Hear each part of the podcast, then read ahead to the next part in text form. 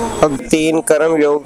तब अर्जुन ने श्री भगवान से पूछा, जब ज्ञान ही श्रेष्ठ है तो आप मुझे कर्म में क्यों लगाते हैं? अभी तक अर्जुन कर्म की उपयोगिता को नहीं समझ पाया था। तब श्री भगवान बोले कि समता सम बुद्धि सिद्धि सिद्धि की प्राप्ति ना तो कर्मों को आरंभ किए बिना और ना ही कर्मों को त्याग किए बिना होती है।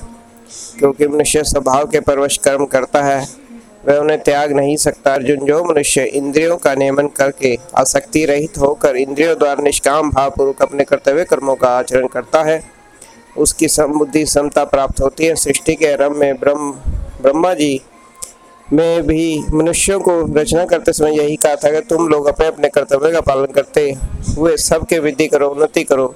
ऐसा करने से, तुम्हें कर्म करने के लिए उपयोगी वस्तुएँ प्राप्त हो जाएँगी। जैसे पिता पुत्र के लिए पालन पोषण का विधान होता है, कर्म योगी सदा देने का भाव रखता है, लेने का भाव संसारिक पदार्थों में प्राप्ति की बाधा होती है। इसलिए ब्रह्मा जी की कही हुई कि बिना कुछ चाहे निस्वार्थ भाव से कर्तव्य कर्म करने से मनुष्य अपने उन्नति कर सकता है, दूसरों से कर्तव्य पालन करवाना अपने अधिकार की बात नहीं है। हमें सर्वथा सबका हित करने के लिए केवल अपना कर्तव्य पालन करना चाहिए। हमारे जितने भी संसारिक संबंधी माता पिता पित्र, स्त्री, भाई संबंधी आदि हैं, उन सब की सेवा करनी है। उनसे कोई भी आशा रखना, उन पर अपना अधिकार मानना बड़ी भूल है। हम उनके ऋणी हैं और ऋण उतारने के लिए उनके यहाँ हमारा जन्म होया था निस्वार्थ भाव से उन संबंधियों की सेवा करके हमें अपना ऋण चुकाना है।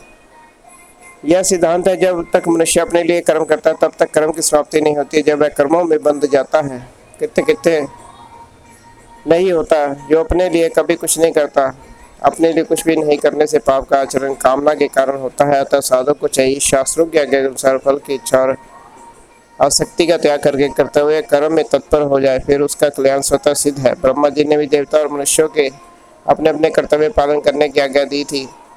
परंतु मनुष्य को जो भोग सामग्री मिली, उस पर अपना अधिकार मान लेता है। अनंत जन्मों की कर्म बंधन से छुटकारा पाने के लिए मनुष्यों को स्वतंत्रता मिली है, किंतु वह उसका दुरुपयोग करके कर्म और कर्म फलों में शक्ति कर बैठता है, फलस्वरूप नया बंधन उत्पन्न करके स्वयं फंस जाता है, अतः मनुष्यों को चाहिए, जो कुछ भी सामग्री मिली है, उससे वह त्रिलोकी की सेवा करे।